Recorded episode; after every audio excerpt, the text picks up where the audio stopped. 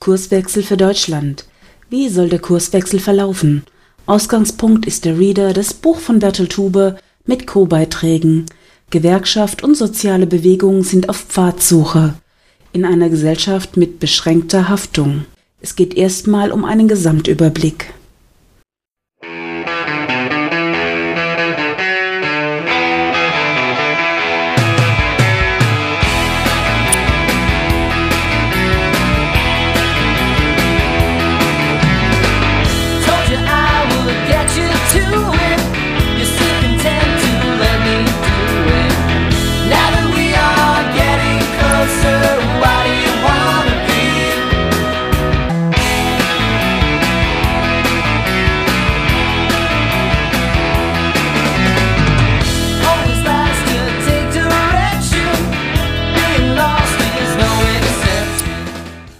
Bertolt Huber, Ausbildung zum Werkzeugmacher, wurde 1978 zum Betriebsrat und dann Gesamtbetriebsratsvorsitzenden gewählt.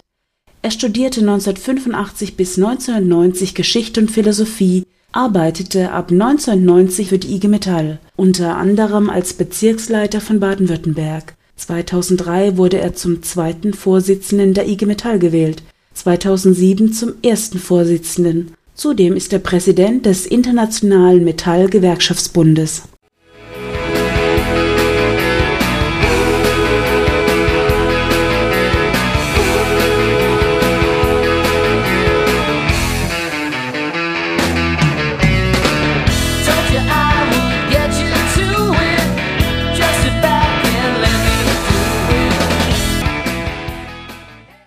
Glaube an den reinen Markt, dessen unsichtbare Hand angeblich gottgleich alles ordnet, ist offenkundig falsch. So zeigt es die Finanzkrise. Erstaunlich ist, wie leicht diese Politik in vielen Ländern, auch in Deutschland, durchgesetzt werden konnte. Die marktradikale, rücksichtslose Jagd nach schnellem Vorteil spaltet und führt zum Zerfall der sozialen Marktwirtschaft. Der ehemalige Vorsitzende der Deutschen Bank, Breuer, galt als sehr angesehener und erfahrener Bankmanager. Seine öffentlichen Äußerungen geben das Denken und Handeln von vielen Verantwortlichen und Mächtigen in Wirtschaft und Politik wider. Breuer schrieb am 27.04.2000 in der Wochenzeitung Die Zeit unter der Überschrift Die fünfte Gewalt Politik muss heute mehr denn je mit Blick auf die Finanzmärkte formuliert werden. Offene Finanzmärkte erinnern Politiker etwas häufiger und deutlicher an diese Zielsetzung, als die Wähler dies vermögen. Wenn man so will, haben die Finanzmärkte quasi als fünfte Gewalt neben den Medien eine wichtige Wächterrolle übernommen. Wenn die Politik im 21. Jahrhundert in diesem Sinn im Schlepptau der Finanzmärkte stünde, wäre dies vielleicht so schlecht nicht. Finanzmärkte, die mehr zerstören, als sie aufbauen, als Wächter? Bei den entfesselten Finanzmarkttransaktionen, da wurden viele Risiken versteckt und vermehrt. Immer mehr Zweckgesellschaften wurden gegründet, die immer kompliziertere, undurchsichtigere Finanzprodukte in Massen hin und her schoben. Die Börse galt als die Offenbarung, die Märkte würden bei der Preisbildung die Wahrheit signalisieren, besser als alles andere zeigen, was ist. Der Finanzmarkt als der schnellste, effizienteste galt als der aussagekräftigste. Der Nobelpreis gestützte Glaube an die Effizienz der Märkte war übermächtiges Dogma. Wirtschafts- und Finanzexperten glaubten alles in berechenbare Risiken umwandeln zu können. Sie übertrugen ihre konstruierte Wirklichkeit in mathematische Modelle. Eigenschaften und Verhalten von Menschen, Gier, Misstrauen, Naivität, Täuschung passen aber nicht in mathematische Gleichungen. Für den kurzfristigen Profit zum Vorteil von wenigen wurde weltweit, auch in Deutschland, ein großes Stück Zukunft verspekuliert. Die Arbeitsplätze und Existenzen von etwa 30 Millionen Menschen wurden vernichtet. Verantwortliche Politiker, Manager, Unternehmer, auch Journalisten und Wissenschaftler haben zu oft und über Jahre hinweg wieder besseren Wissens geschwiegen oder das Gegenteil von dem verkündet, was sie geglaubt und wonach sie gehandelt haben. An den Universitäten innerhalb der Wirtschaftswissenschaften schob die Mikroökonomie die Makroökonomie in den Hintergrund. Die Theorien der Neoklassik, des Monetarismus und der Angebotsökonomie drängten den Keynesianismus und die politische Ökonomie beiseite. Die Betriebswirte erhoben sich über die Volkswirte.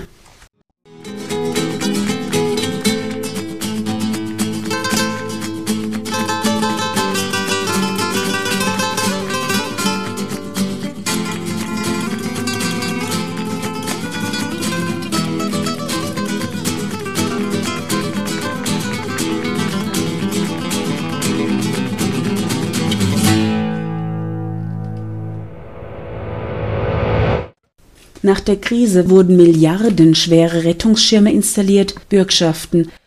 Es gab zaghafte, unwirksame Versuche zu regulieren. Es gibt ein paar minimale Vorgaben zur Erhöhung von Eigenkapitalquoten bei der Kreditvergabe. Beim Aspekt, die Steueroasen auszutrocknen, ist auch mal die Warnung zu hören, der gläserne Mensch sei da.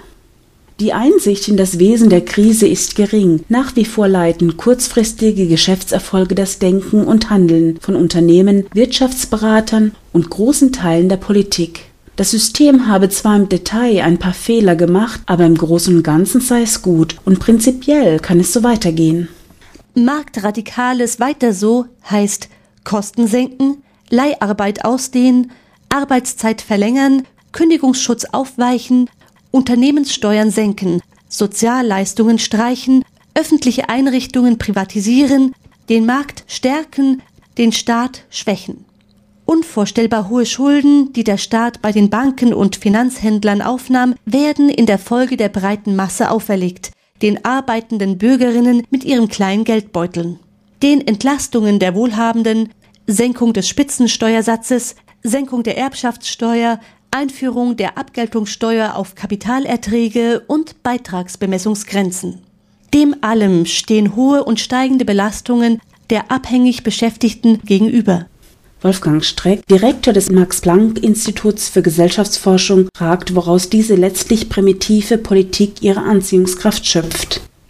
Die von der neoliberalen Ideologie eröffnete Aussicht, die Verantwortung für den Zustand von Wirtschaft und Gesellschaft auf einen anonymen Aggregations- und Selbstregulierungsmechanismus abschieben zu können. Das mechanistische Modell eines sich selbst steuernden Gleichgewichtsmechanismus, durch den alles gut wird, wenn man ihn nur in Ruhe lässt. Die moralische und politische Anspruchslosigkeit einer Theorie, die das rücksichtslos verfolgte Selbstinteresse als Weg zum Gemeinwohl deklariert. Wer es sich als Politiker leicht machen wollte, glaubte gern an die Kontrollierbarkeit der Welt durch individuelle Anreize oder genauer durch Geld und an die Lösbarkeit aller überhaupt lösbaren Probleme durch ihre Delegation an mit mathematischen Zaubermitteln ausgestattete Finanz- und Sozialingenieure, die Kompatibilität der Theorie mit mächtigen, mit unendlichen Ressourcen ausgestatteten Interessen und Zuarbeitern, die über hochwirksame Möglichkeiten verfügen, ihre Freunde zu belohnen und ihre Feinde zu bestrafen. Sozialphilosoph Jürgen Habermas klagte im Frühjahr 2009 die himmelschreiende soziale Ungerechtigkeit, dass die sozialisierten Kosten des Systemversagens die verletzbarsten sozialen Gruppen am härtesten treffen. Die Masse derer, die ohnehin nicht zu den Globalisierungsgewinnern gehören, werden für die real wirtschaftlichen Folgen einer vorhersehbaren Funktionsstörung des Finanzsystems noch einmal zur Kasse gebeten, in der harten Währung ihrer alltäglichen Existenz. Auch im globalen Maßstab vollzieht sich dieses strafende Schicksal an den ökonomisch schwächsten Ländern. Die Spekulanten haben sich im Rahmen der Gesetze konsequent nach der gesellschaftlich anerkannten Logik der Gewinnmaximierung verhalten. Die Politik macht sich lächerlich, wenn sie moralisiert, statt sich auf das Zwangsrecht des demokratischen Gesetzgebers zu stützen. Sie und nicht der Kapitalismus ist für die Gemeinwohlorientierung zuständig. Das ganze Programm einer hemmungslosen Unterwerfung der Lebenswelt unter Imperative des Marktes gehört auf den Prüfstand.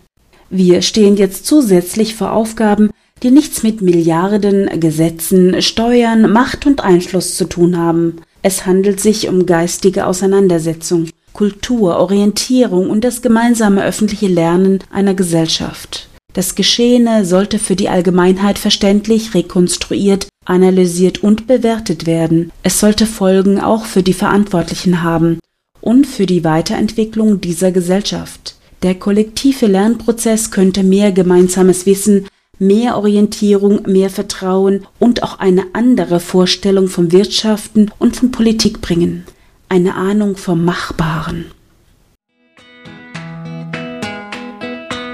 God bless our hollow home. The roads are getting wider. Since those highways started rolling us down, our old horse ain't had no rider. My housework and farming is all ever done before. Working 18 hours out of 24. Es gibt immense Infrastrukturdefizite in nahezu allen Bereichen des öffentlichen Lebens und eine sehr angespannte Lage der öffentlichen Haushalte. Das Modell Sozialabgaben und Lohnsteuer finanzieren staatliche Leistungen und Aufgaben hat sich erschöpft. In Zukunft müssen breite Schultern mehr tragen. Durch die steigende Konzentration von Vermögen und die Jagd nach Renditemaximierung vermehrt sich Spekulation. Spekulationen destabilisieren die wichtigsten Preise, Wechselkurse, Rohstoffpreise und Aktienkurse. Unternehmen verlagern ihr Profitstreben von Realinvestitionen zu Finanzinvestitionen.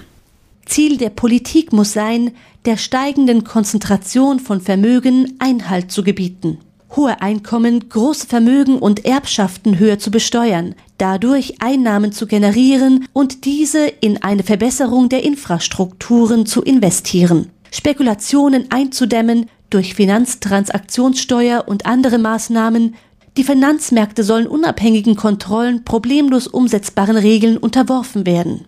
Geldkonzerne, die durch Größe so machtvoll sind, dass sie Staaten, das Gemeinwesen und Steuerzahler erpressen können, sollen demontiert werden. Ziel der Maßnahmen ist, Kapital in Investitionen in die Realwirtschaft umzulenken, dorthin, wo Arbeit und dauerhafte Werte geschaffen werden.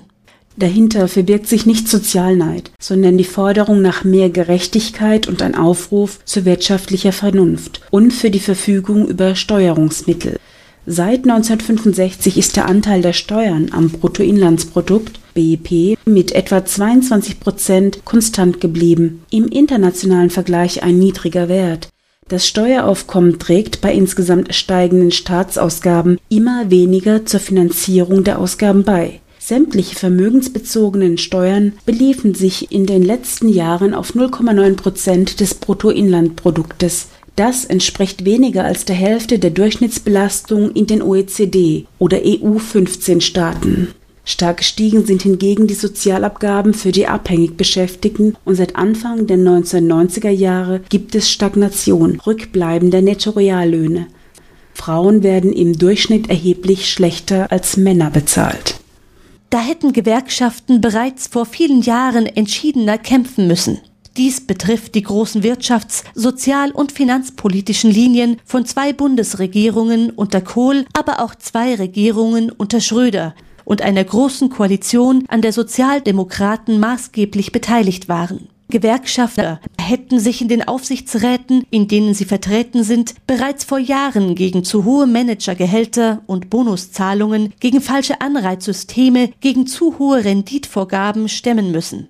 Die Politik muss der Wirtschaft Rahmen und Regelung setzen und Grenzen abstecken. Gemessen an diesem Anspruch hat sie in den vergangenen zwei Jahrzehnten zu oft versagt. Der Vorsitzende der IG Metall, Berthold Huber, appelliert, wir brauchen eine neue, andere Politik, die Wirtschaft und Gesellschaft zusammen und in die Zukunft führt. Freiheit meint, Menschen in die Lage zu versetzen, ihr Leben selbst in die Hand nehmen zu können. Freiheit braucht als Fundament materielle Sicherheit, gute Arbeit und Bildung, Mitbestimmung. Wo Eliten der Finanzwirtschaft und Politik Krisen auslösen, die weltweit auf einen Schlag Millionen von Existenzen vernichten, gibt es keine Freiheit in diesem Sinn. Gesellschaften sollen ihr Tempo so anlegen, dass auch diejenigen, die schwächer sind, nicht ausgegrenzt werden, nie aus dem Blick verschwinden. Es geht um fundierte, inhaltlich zugespitzte und aktuelle politische Einmischung. Genau hinschauen, was ist und warum es ist. Glasklar analysieren für die Aufgabe soziale marktwirtschaftliche Demokratie. Well, the company came with their lawyers and their papers and they told Grandpa sign here. It was like he signed his will because they brought their drills and tore the land up everywhere. They say now, boys, off the fight for freedom.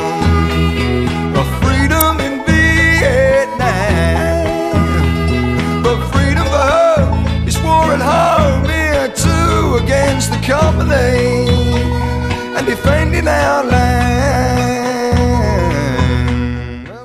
Die Finanzwirtschaft ist nicht dazu da, zahllose für die Gesellschaft riskante Geschäftsmodelle zu entwickeln, die keine realen, soliden Gegenwerte haben. In der jüngeren Zeit dominierte der Finanzmarkt mit seinen kurzfristigen Höchstrenditezielen und seiner zerstörerischen Art des Wirtschaftens das ökonomische Geschehen. Die Verhältnisse sorgen nicht einmal dafür, dass das Kapital produktiv eingesetzt wird. Worin besteht die Leistung, wenn Firmen zu Filetstücken zerlegt oder aus spekulativen Gründen ganz zerschlagen werden? Es gibt finanziellen Erfolg für den, der zerschlägt. Doch es gibt oft keinen erkennbaren Zusammenhang mehr zwischen unternehmerischen Handeln und Leistung.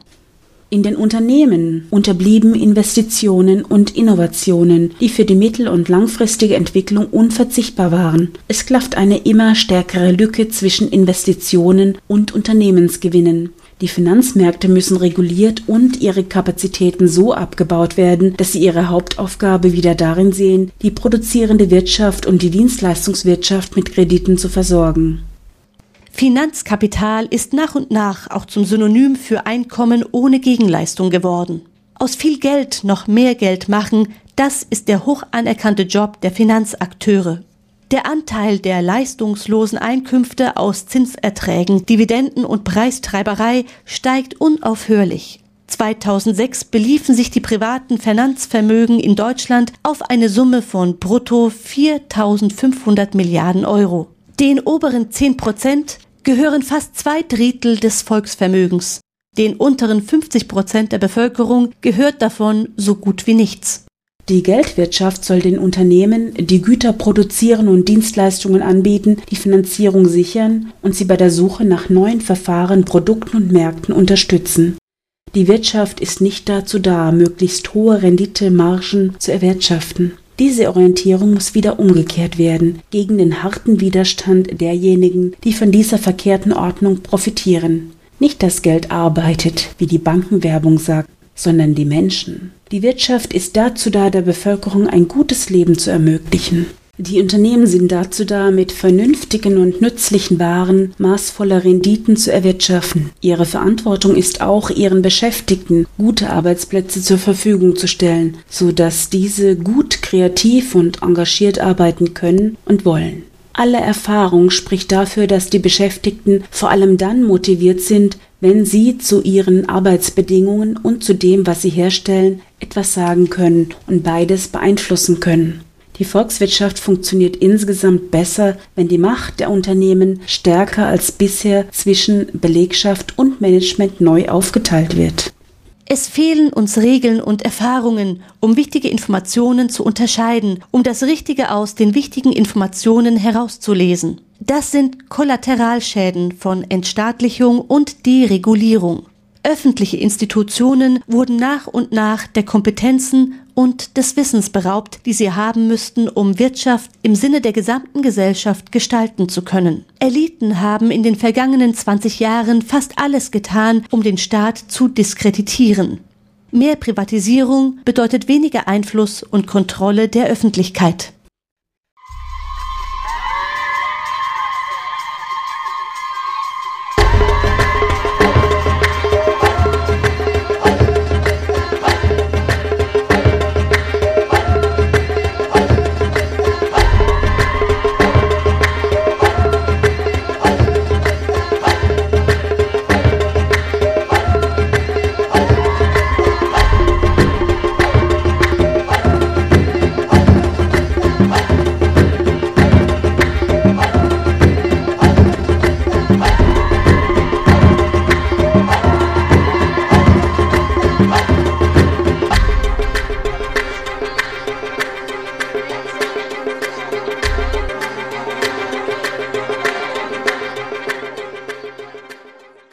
Die Wirtschaftsordnung und Institutionen passen nicht zur Aufgabe, angemessen Gleichheit und Teilhabe zu ermöglichen.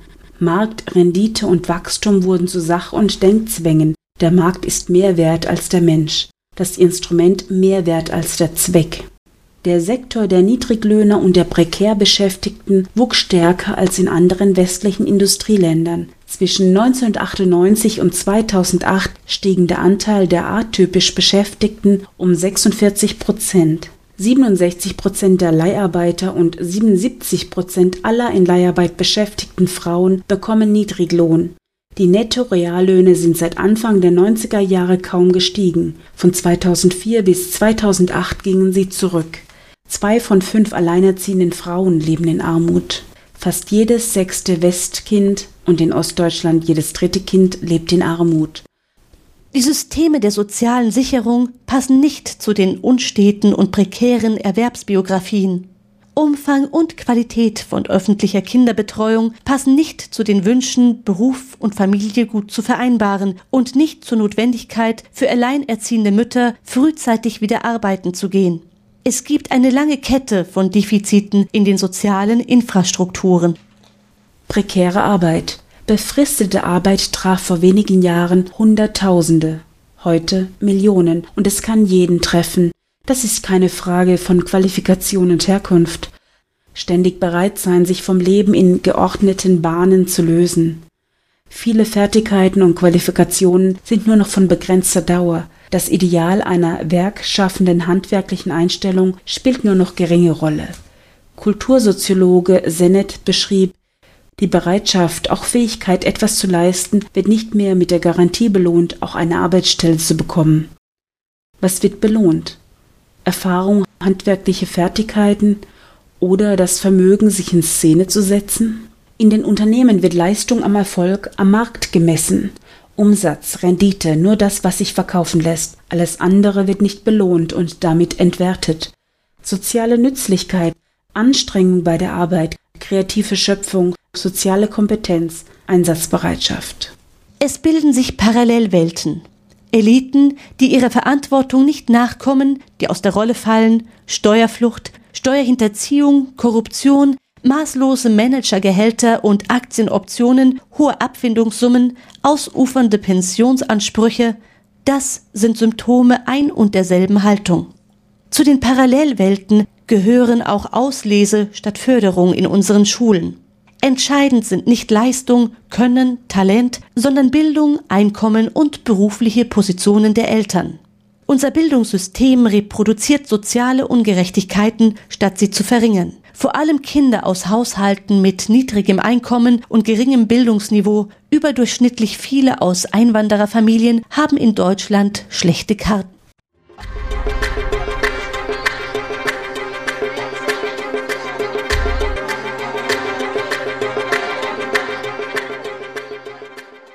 Marktwirtschaft lenken, Wettbewerb ordnen. Der Marktmechanismus ist nicht so intelligent wie behauptet. Er lenkt zum Beispiel nicht Kapitalströme um, bevor es zu großen Überkapazitäten kommt, weil das Management zu einer vorausschauenden und lenkenden Unternehmenspolitik nicht in der Lage war und ist, und weil der Markt und der Preis als Frühwarn- und Steuerungssystem nicht ausreichten oder taugen. So muss dann der Staat helfen mit aufwendigen Konversions-, Strukturen, Konjunkturprogrammen. Wettbewerb bringt oft nur im Anfangsstadium sinnvolle Ergebnisse, bessere Leistungen, gerechtere und faire Löhne. Je länger er andauert, desto mehr drohen die Vorteile verloren zu gehen. Wettbewerb kann genauso die Skrupellosen nach vorne bringen, den kurzfristigen rücksichtslosen Erfolg und dessen Inszenierung fördern und nicht die Leistung. Das hat System. Wer einmal gewonnen hat, beispielsweise einen neuen Markt eroberte, der gewinnt weiter und wächst stärker als andere. Seine Wettbewerbsvorteile vergrößern sich kumulativ von Phase zu Phase. Wettbewerb ist dort fehlerhaft ausgestaltet, wo er Oligopole und Monopole hervorbringt und die mittelständische Wirtschaft zu abhängigen Zulieferern degradiert. Wettbewerb versagt dort, wo ein Management überleben kann, das seine Belegschaft auspresst, aus Tarifbindung flieht, Mindestlöhne ablehnt, Leiharbeit für Lohndumping missbraucht, Sozialstandards absenkt, Rechte der Beschäftigten unterläuft oder beschneidet, Folgekosten hauptsächlich auf die Gesellschaft abwälzt Kurzfristig mag das betriebswirtschaftlich nutzen, es schädigt jedoch andere und führt in die Sackgasse. Es braucht ein neues Verständnis von Wettbewerb. Wettbewerb soll Leistung, Kreativität und Wagemut anspornen, muss ehrlich sein und darf nicht seine Voraussetzungen zerstören. Diejenigen sollen belohnt werden, die mit neuen, guten, sinnvollen Produkten, mit sozialen und technischen Innovationen auf den Märkten erfolgreich sind und ausgleichend auf Balance abstimmen.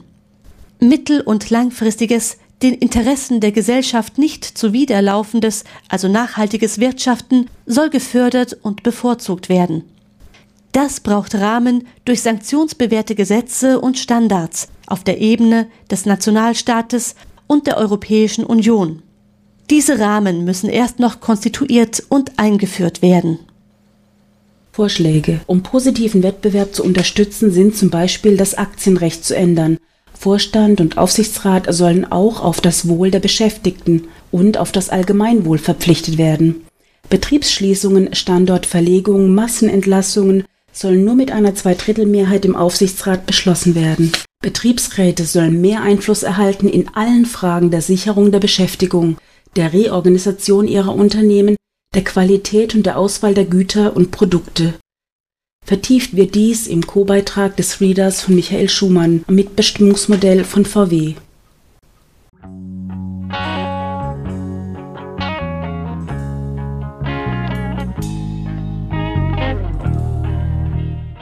Wichtige öffentliche Güter müssen wirtschaftlich effizient hergestellt und verteilt werden, dürfen jedoch auf keinen Fall einem direkten privatwirtschaftlichen Renditedruck ausgesetzt sein. Die Versorgung mit Wasser und Energie, große Teile des öffentlichen Personennah- und Fernverkehrs, sozialer Wohnungsbau, die Infrastruktur für Erziehung, Bildung, Gesundheit und die Arbeitsvermittlung in diesen Bereichen geht es darum, qualitativ hochwertige Güter für möglichst viele Bürger gebührenfrei oder günstig zur Verfügung zu stellen. Das soll in klugem Zusammenspiel zwischen öffentlicher Regie und Verantwortung und privatwirtschaftlicher Initiative geschehen. Diese Güter und Dienstleistungen, deren Herstellung von allgemeinem öffentlichen Interesse sind, sind auch eine Angelegenheit der lokalen Demokratie die Bürger und ihre Repräsentanten müssen hier in allen wichtigen Fragen ständig Zugang und Einfluss haben.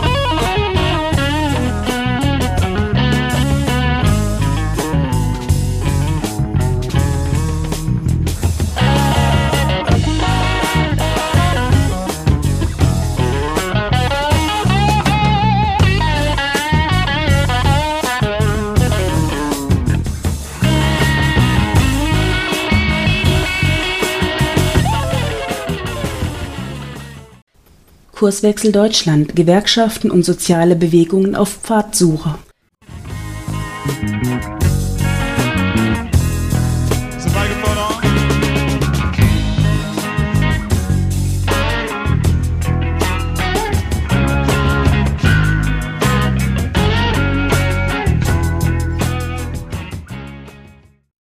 Die deutsche Volkswirtschaft neu ausbalancieren.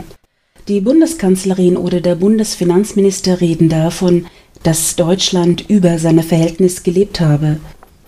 Peter Bofinger, Mitglied im Sachverständigenrat der Bundesregierung, und auch Heiner Flassbeck, Chefvolkswirt bei der UNO-Organisation für Handel und Entwicklung, setzten sich engagiert mit den Zusammenhängen auseinander. Sie widersprechen, was für eine einzelne Person, ein einzelnes Unternehmen gelten könne, gelte nicht in der Weise für eine Volkswirtschaft oder gar für die Weltwirtschaft. Eine Gruppe von Staaten, USA, Spanien und Großbritannien, habe ein Jahrzehnt lang viel mehr konsumiert als produziert. Eine andere Gruppe von Staaten, unter anderem Deutschland, China und Japan, habe das Gegenteil gemacht. Viel mehr produziert und verkauft und sehr viel mehr zurückgelegt, gespart und damit sehr viel weniger konsumiert. Damit sind auch wir Deutschen gemeint. Dieses Ungleichgewicht ist ein weiterer Faktor zur Erklärung für die Finanzmarktkrise. Die riesigen Rücklagen der Überschussländer, auch bei der Privatisierung der Rente entstanden solche Finanzmassen, sie suchen nach rentablen Anlagen, sie waren und sind beteiligt an Spekulationen und Preistreibereien. Auch innerhalb der Europäischen Union haben die Ungleichgewichte zugenommen. Die Lohnstückkosten in Deutschland sind stärker gesunken als in den meisten anderen Ländern der EU. Deutsche Unternehmen haben die europäischen Partner faktisch niederkonkurriert. Wir können aber auf Dauer nicht davon leben, dass andere Länder sich für unsere Produkte verschulden und zudem unter ihren wirtschaftlichen Möglichkeiten bleiben. Die Europäische Union ist in eine gefährliche Schräglage geraten. Alle Wirtschaftsmärkte sind liberalisiert. Es gibt so gut wie keine wirksame gemeinsame Wirtschafts-, Sozial- und Arbeitsmarktpolitik. Die 27 EU-Staaten blockieren sich gegenseitig. Die positive Integration steht noch aus. Die Nationalstaaten haben zwar europaweit freie Märkte geschaffen und die Geldpolitik an die Europäische Zentralbank abgegeben, jegliche Wirtschafts- und Sozialpolitik wurde jedoch auf nationaler Ebene belassen. Preisstabilität und Abbau von Staatsschulden wurde über alles andere gestellt. Das ist aber unter dem Einfluss des Binnenmarkts und für den Binnenmarkt und die Währungsunion wenig wirksam. Nationale Löhne, Unternehmenssteuern, Standards der Arbeitsbedingungen wurden weitgehend ungeschützt dem Druck des europäischen und globalisierten Wettbewerbs ausgeliefert. Weltweit agierende Unternehmen wurden so in die Lage versetzt, Staaten gegeneinander auszuspielen. Im Vertrag von Lissabon sind zwar soziale Rechte und als Ziel die soziale Marktwirtschaft für die EU insgesamt festgeschrieben. Wie wird da aber mehr als Verfassungslyrik daraus? Die herrschende Rechtsprechung des Europäischen Gerichtshofs bringt nichts Gutes. Das Grundrecht auf Tarifautonomie wird geschwächt, das nationale Streikrecht begrenzt, Gesetze zur Tariftreue werden für illegal erklärt. Solche Rechtsprechung läuft der Idee Europas zuwider. Zu einer neuen Balance kommen wir nur, wenn die Binnenwirtschaft erheblich stärker wird. Es muss das Bewusstsein dafür geschaffen werden, dass die derzeitigen Ungleichgewichte ein realökonomisches Problem darstellen, auch morgen und übermorgen. Auf europäischer Ebene müssten Markt und Wettbewerb so ausgestaltet sein, dass Konkurrenz nicht über Lohn, Steuer, Sozial- und Umweltdumping ausgetragen wird. Export und Binnenwirtschaft gilt es in eine tragfähige Balance zu bringen. Rein betriebswirtschaftliches Denken führt in eine volkswirtschaftliche Sackgasse. Mit dem Grundsatz billiger statt besser wird in Deutschland der Dienstleistungssektor unter Druck gesetzt. Das ist weder den Menschen zuzumuten noch der Volkswirtschaft. Alternativen sind machbar. Es gibt positive Beispiele in anderen Ländern, zum Beispiel Schweden, ebenfalls eine exportstarke, erfolgreiche Wirtschaftsnation. Im Jahr 2000 war in Schweden die Beschäftigung im technisch-industriellen Sektor um etwa sechs Prozent niedriger als in Deutschland, die Beschäftigung in den Humandienstleistungen um etwa sechs Prozent höher. Im Bereich der Humandienstleistungen gibt es nicht nur sehr viel mehr, sondern auch sehr viel mehr höher qualifizierte Arbeitsplätze als in Deutschland. Personal in den ärztlichen, therapeutischen, pädagogischen und sozialen Berufen ist an Hochschulen und Fachschulen ausgebildet. Die skandinavischen Länder sind starke, ermöglichende Sozialstaaten. Ihre Bildungssysteme sind besser und gerechter als unsere. Ihre Steuer- und Abgabensysteme verfolgen das Ziel, Vermögen und Einkommen gerecht umzuverteilen. Familien erhalten besondere Unterstützung, um Erziehung und Beruf vereinbaren zu können. Viele soziale Dienste werden gefördert. Kinderbetreuung, Pflege, Prävention im Gesundheitsbereich. Let me tell you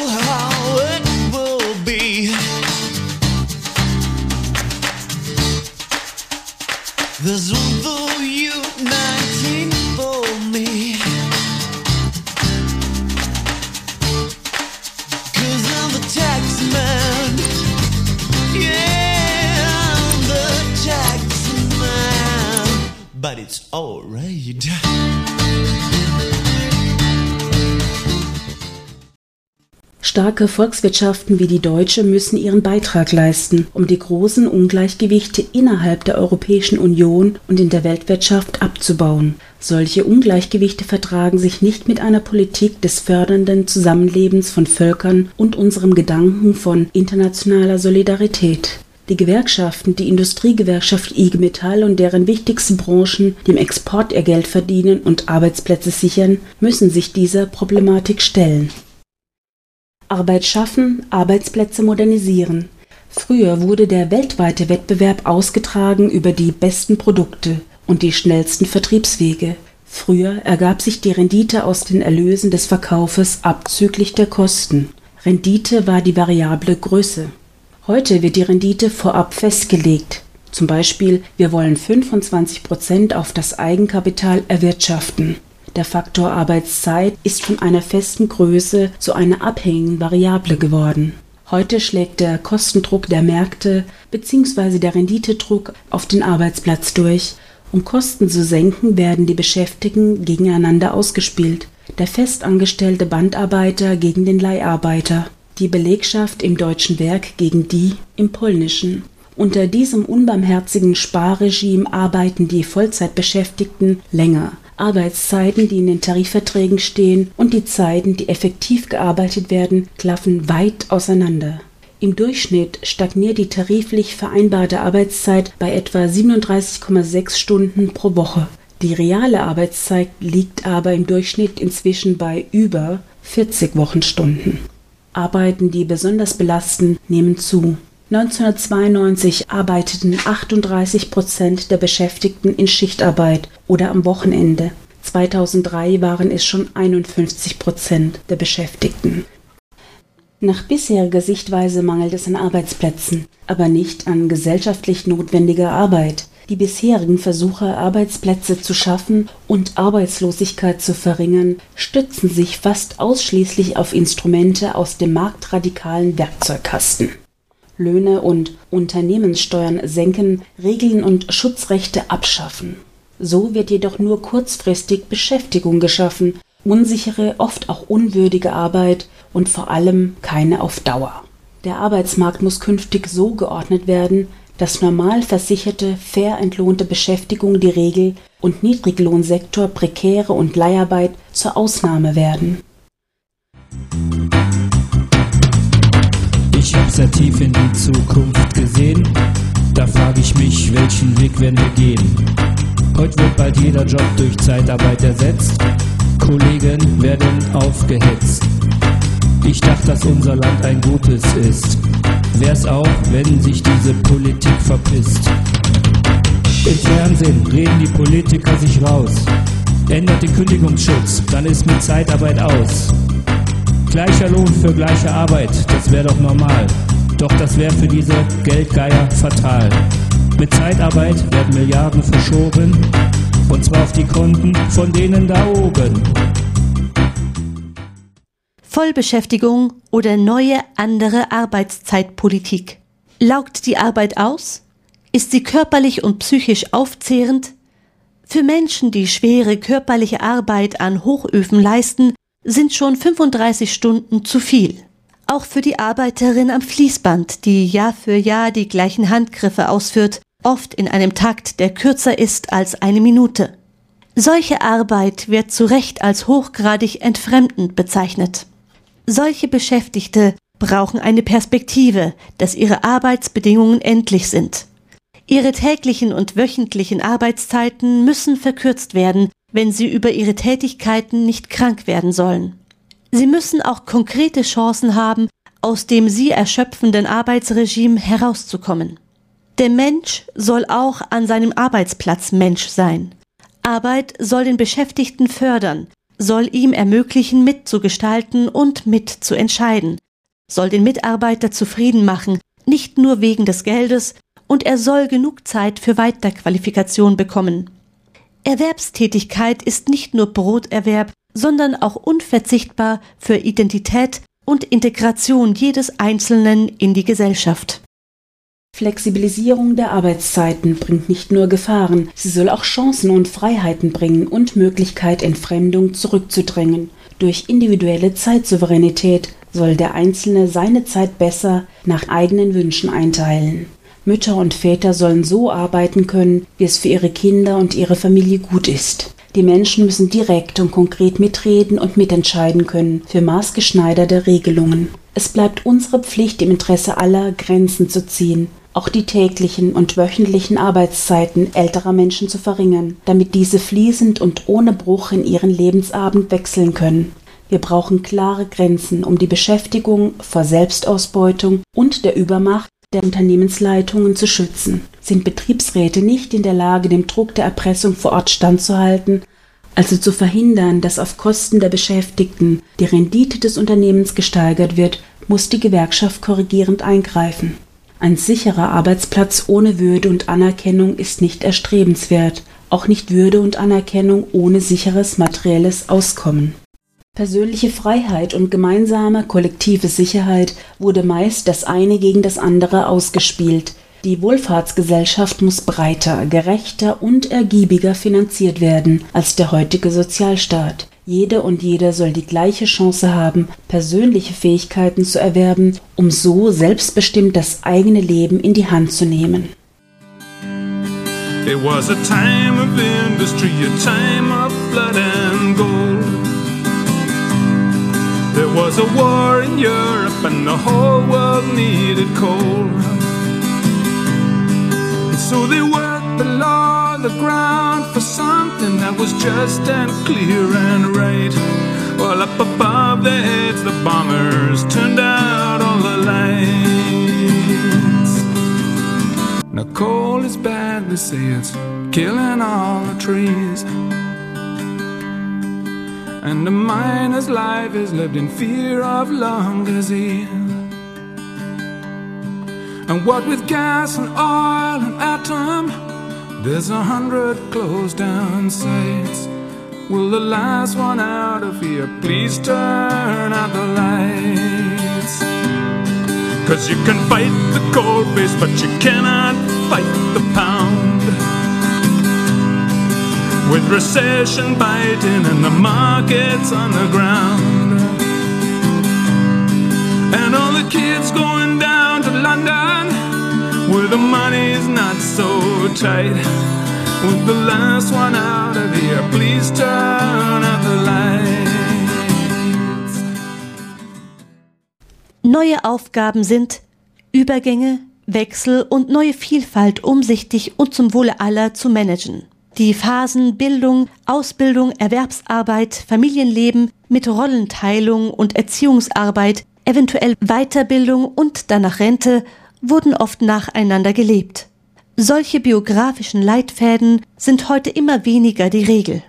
Für manche gesellschaftliche Gruppen sind sie bereits zur Ausnahme geworden. Erwerbsarbeit, Arbeitslosigkeit, Ersatzarbeit wechseln sich ab. Gebildete, hochqualifizierte und eventuell materiell mit einer gewissen Sicherheit ausgestattete Menschen erleben diese Wechsel meist als Chance und positive Herausforderung. Menschen aus unteren sozialen sogenannten bildungsfernen Schichten können diese Übergänge wenig selbst steuern oder beeinflussen. Sie empfinden sie deshalb als Lebensbrüche, als mentale Last und materielle Bedrohung. An den Nahtstellen geht es schroff und meist auch inhuman zu. Es gibt die Rente mit 65 oder mit 67, aber keine fließenden Übergänge. Leistung lohnt sich, Leistung soll sich lohnen. Wer sich nicht anstrengt, dem geht es schlechter als den anderen. Nur die, die sich anstrengen, werden belohnt. Doch, dass die persönliche Leistungsbereitschaft verlässlich eine gute Lebensperspektive bietet, diesen Zusammenhang gibt es nicht mehr. Untersuchungen belegen, fast zwei Drittel aller Niedriglöhner verfügen über einen Berufsabschluss, sind also gut ausgebildet und sie leisten zudem keine einfache, sondern eine qualifizierte Arbeit. Also nicht nur unqualifizierte Beschäftigte mit anspruchslosen Arbeiten werden mit Löhnen zwischen drei und sieben Euro pro Stunde abgespeist. Auch gut qualifizierte Leistungsbereite Beschäftigte in Festanstellung können blitzschnell in eine prekäre wirtschaftliche Situation geraten, gleichgültig ob jemand 20 oder 25 Jahre sein Bestes gegeben hat. Andere Menschen erleben, dass ihnen trotz ihrer guten und engagierten Arbeit Zuschläge gestrichen werden oder mehr Arbeiten für denselben Lohn verlangt werden, auch wenn es ihrem Unternehmen alles in allem gut geht. Leistung lohnt sich weniger. Die Chancen aufzusteigen sind für Geringverdiener in Deutschland schlechter als in den meisten europäischen Staaten. Wer längere Zeit arbeitslos ist, hat es besonders schwer, eine neue Stelle zu finden. Der Niedriglohnsektor wächst und wächst. Parallel dazu nimmt der Anteil derjenigen ab, die mittlere Einkommen beziehen. Dieser Trend setzte sich auch fort, als in den Jahren 2006 bis 2008 die Zahlen der Beschäftigten wieder stiegen. Die sogenannten Hartz-Reformen setzten also auch engagierte und beruflich gut qualifizierte Arbeitnehmer sozial unter Druck. Mindestlohn ist weit über die finanzielle Dimension hinaus wichtig, wenn wir eine Wirtschaftsordnung schaffen wollen, die zu maßvollen und vernünftigen Wirtschaften anhält und nicht zum exzessiven und rücksichtslosen. I need a home,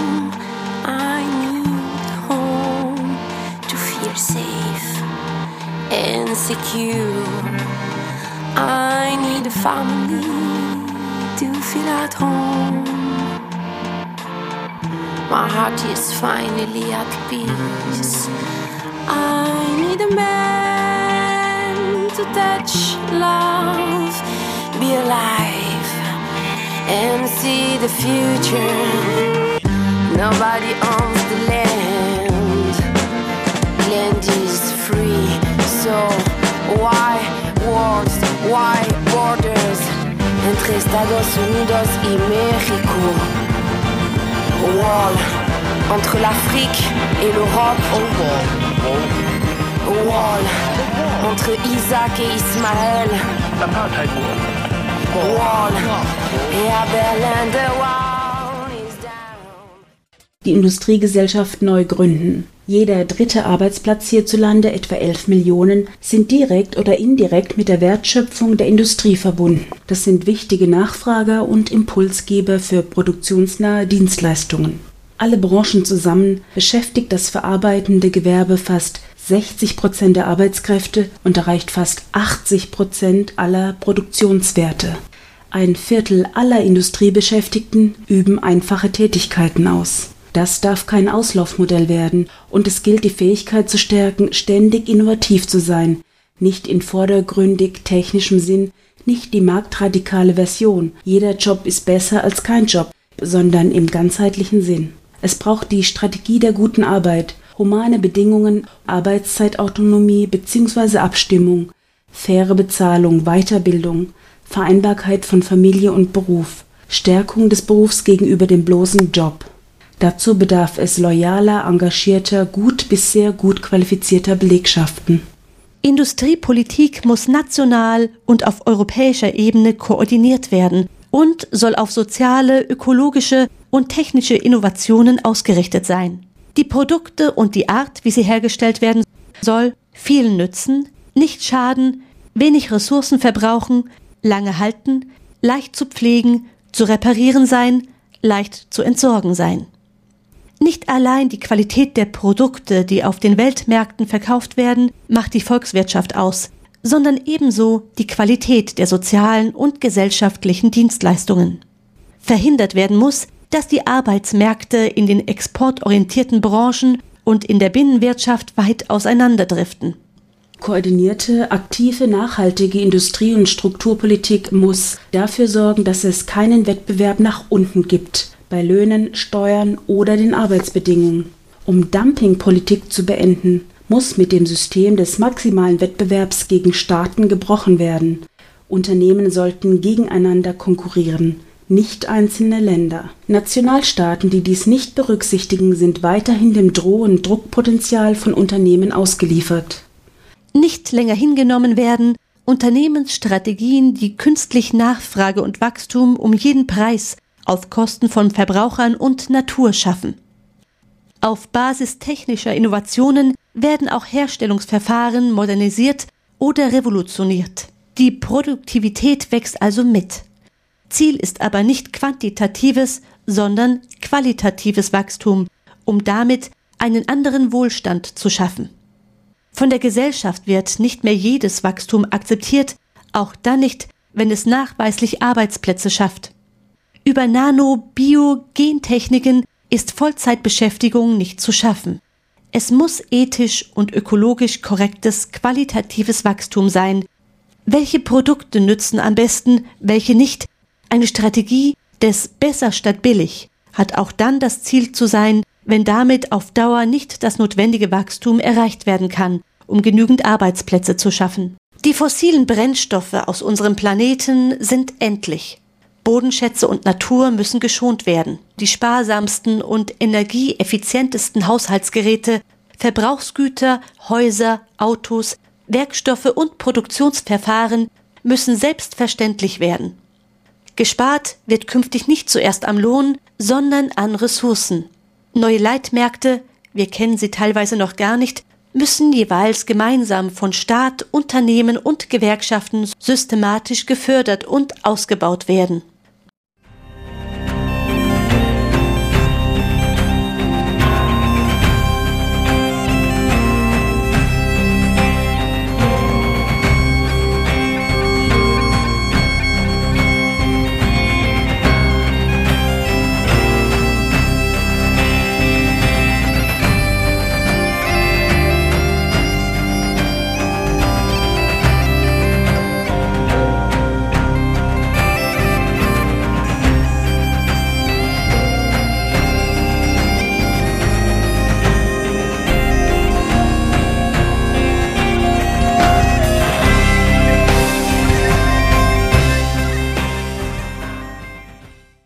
Die Wirtschaft muss Teil dieser Demokratie werden. Unternehmen müssen zu gesellschaftlichen Akteuren, zu dem Allgemeinwohl verpflichteten Institutionen werden. Solange dies nicht der Fall ist, sind die Bürger Freizeitdemokraten. In ihrer Arbeitszeit haben sie im Zweifel den Mund zu halten oder wagen es unter dem Damoklesschwert des drohenden Arbeitsplatzverlustes nicht, den Mund aufzumachen. Das Verschieben, das Verschwindenlassen der Wahrnehmung von Macht und Verantwortung verstärkt das Gefühl der Ohnmacht. Was kann ein Einzelner überhaupt machen? Einstellungen sind a.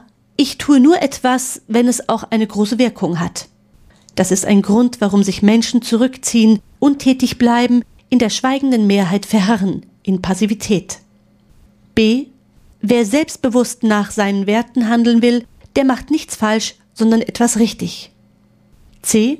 Ich kann nicht alles, aber ich kann so viel, wie ich kann. Und dieses, was ich kann, wird von mir selbst und von allen anderen dringend gebraucht. Kampagnen der Kollegen von Verdi gegen Discounter wie Lidl und Aldi zeigen, dass etwas vorwärts gehen kann. Der Bürger kann verschiedenen Einfluss nehmen. Er kauft ein, geht aus, fährt zur Arbeit, legt Geld an. Deutsche Sparer haben 4000 Milliarden Euro auf dem Konto. Jeder Kaufakt, jedes Verhalten im Alltag hat Folgen. Bisher denkt und handelt der Bürger in getrennten Sphären, im Wesentlichen nach Ich bin doch nicht blöd, das heißt nach Maximierung vor allem des monetären Eigennutzes. Doch er ist auch politischer Bürger, der nach anderen Werten und Kriterien aktiv ist. Es ist sinnvoll, die Trennung von Mittel und Zweck aufzuheben. Auch die öffentlichen Institutionen sollten bewegt werden, ihre wirtschaftliche Nachfrage, ihre Investitionen, hunderte Milliarden Euro, nach sozialen, ethischen und ökologischen Kriterien zu vergeben und auszuführen. In Rieder um Kurswechsel Deutschland gibt es Co-Beiträge von Stefan Lessenich, von Michael Schumann, von Günter Schmidt, von Günter Verheugen, Erhard Eppler. Diese sind in diesem Rahmen nicht zu bewältigen. Es bräuchte noch die Einbeziehung anderer Autoren und Konzepte, zum Beispiel Heiner Flassbeck. Ein paar Autoren und Punkte sollen kurz gestreift werden. Stefan Lesenich schreibt unter dem Titel Wertkonflikte auf dem Weg zum demokratischen Sozialstaat Gewerkschaften gehören selbst zum Kreis der organisierten Produzenten der Wissensordnung, der gesellschaftlichen Überzeugungen darüber, was gut ist, richtig oder angemessen. Die IG Metall muss sich an ihrem Veränderungsanspruch messen lassen. Gegen die herrschaftende Wissenschafts- und Werteordnung. Systemkritik, die den systemischen Charakter des Kapitalismus negiert, schrumpft letztlich auf den Ruf nach Zähmung des Finanzkapitals, nach politisch stärker reguliertem Kapitalismus. Die alte Regulierungsidee bekommt Möglichkeiten und Zielsetzungen zugeschrieben, die in kapitalistischer Ökonomie und Vergesellschaftung unerreichbar sind. Wie könnte wohl kapitalistisches Wachstum aussehen, das niemandem schadet, wo Rendite und Wachstum nicht zu Sach- und Denkzwängen werden? Gewinn nicht länger im Mittelpunkt steht, sondern der Mensch. Auf welchen institutionellen und formativen Fundamenten müsste dies aufbauen, real zwischen Renditeansprüchen des Kapitals einerseits und den Teilhabeansprüchen bzw. Entfaltung von Freiheitsgraden der Kapitallosen andererseits? Ein anderer Sozialstaat ist möglich, braucht aber entschieden mehr Mut zum Wertewandel. Die andere Seite des Prinzips Status- oder Lebensstandardsicherung ist ein System struktureller und systematischer Unterprivilegierung jener Bürgerinnen und Bürger, denen aus Gründen zum Beispiel der geschlechtsspezifischen gesellschaftlichen Arbeitsteilung oder der institutionalisierten Ungleichheit der Bildungschancen der Zugang zum System Normallohnarbeit verwehrt ist und bleibt. Die Kultur der alten Industriegesellschaft, die sich im klassischen Wertehorizont von Leistung, Anstrengung und Belohnung bewegt und erschöpft, müsste sich lösen, braucht Verständnis sozialpolitischen Handelns, das konsequent und systematisch auf die Stärkung des Bedarfs, Berechtigungs- und Beteiligungsprinzips setzt. Einzelgewerkschaften und ihr Dachverband sollten in Kategorien des Wandels und der Konsolidierung denken und fundamentale Wertkonflikte auf dem Weg in eine andere Gesellschaft auch wirklich austragen. Günter Schmid erörtert unter dem Titel Gute Arbeit Neuorientierung des Arbeitsmarktes Gleichwertigkeit von Zugangsrechten, Bildungsfonds, aktive soziale Sicherheiten sollen vor allem in besseren Zugangsrechten zu investiven Ressourcen und öffentlichen Infrastrukturen bestehen. Nicht nur nachträglich ausgleichen, was der Markt an Ungerechtigkeiten oder Zufälligkeiten hinterlässt, das Solidarprinzip sollte erweitert werden mit Pflichten, zum Beispiel zur Weiterbildung. Verstärkt werden sollen institutionelle Mitbestimmungsrechte und Entwicklung von Wirtschaftsdemokratie. Michael Schumann behandelt Mitbestimmungskonzepte, weitgehende Selbstvertretung und Teilhabe am Beispiel VW, Begrenzung des Stimmrechts für Aktien und Beschäftigungspakt gekoppelt mit Rationalisierungspakt, Rücknahme von Arbeitsteilung und erweiterte Selbststeuerung von Beschäftigten, Aufwertung des Shopfloors, und horizontale Kooperationen. Angesprochen wird auch Ämterhäufung und Funktionsverquickung, mangelnde Partizipation in Hierarchien der Interessenvertretung, Intransparenz und mangelnde Kontrollmechanismen. Mit welchen Regeln disziplinierender Kontrolle und verbindlicher Transparenz können Wiederholungen von Verselbstständigung und Machtmissbrauch vermieden werden? Wenn die Verbesserung der Wertschöpfung in den Vordergrund rückt, dann wird das Handeln des Betriebsrats bei vielen Entscheidungen eher durch Verhinderung von Interessensverletzungen legitimiert als durch entschiedene konfliktfähige Durchsetzung der Belegschaftsbelange. Ausbau von Unternehmens- und strukturpolitischen Kompetenzen in der Gewerkschaft und engere Kooperation und Abstimmung erfordert mehr Demokratie im Innen- und Außenverhältnis. Das war Gewerkschaft und soziale Bewegungen auf Pfadsuche. Ausgangspunkt war das Buch von Bertolt Huber IG Metall Kurswechsel für Deutschland mit Co-Beiträgen.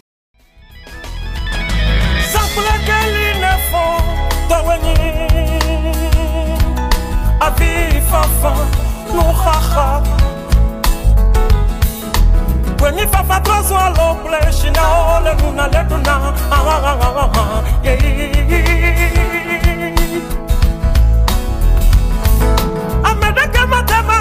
jakby molu O tą kumeję nimo Oi o Kikiala vyama tuelesi Dekema sono vyalo